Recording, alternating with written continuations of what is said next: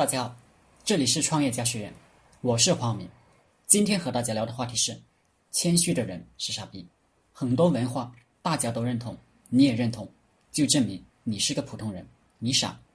既然你认同普通人认同的东西，你就是个普通人，你也别想升官发财，别想出人头地。我呢是教人创业的，教的就是非常贵的东西，比如今天告诉大家。谦虚的人是傻逼，为什么？被刘备最器重的诸葛亮同学，才二十多岁的时候，根本就没打过一次仗，而且前面这二十年的职业是卧龙山的农夫。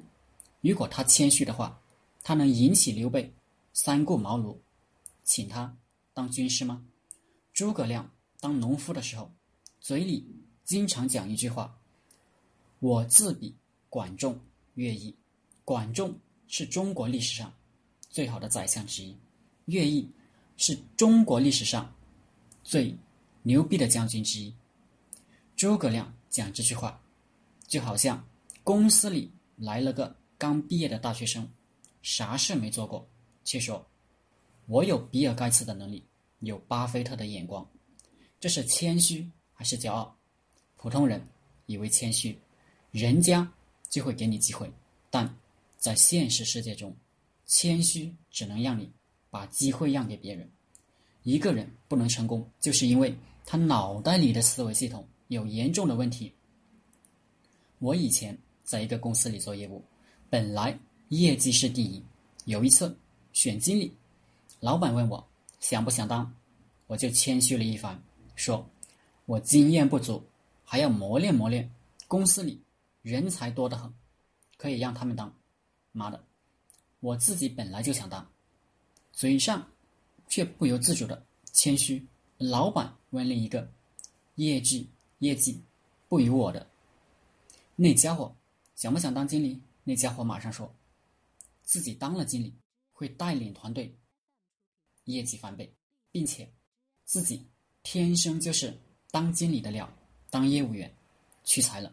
结果。那家伙当了经理，我呢，本来是想当经理的，就因为谦虚少了一个机会。其实，我的人生当中，由于受到这些错误的观念影响，我发展速度降低了很多。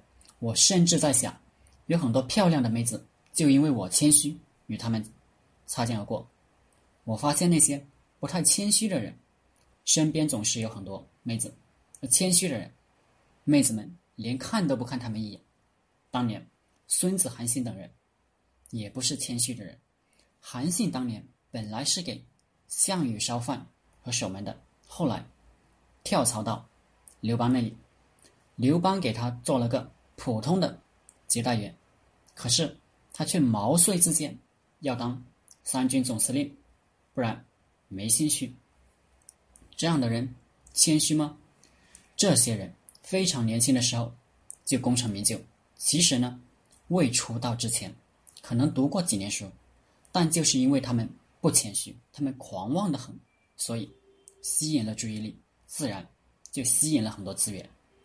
看看现在这个社会，哪些人吸引了注意力，哪些人拥有了资源？范冰冰、马云、周鸿祎，这些人谦虚，这些是谦虚的人吗？但凡成功者，绝非谦虚之人。偶尔谦虚只是手段，不可当真。好了，今天的课程就分享到这里，谢谢大家。大家可以加我的 QQ 微信：幺零三二八二四三四二，祝大家发财。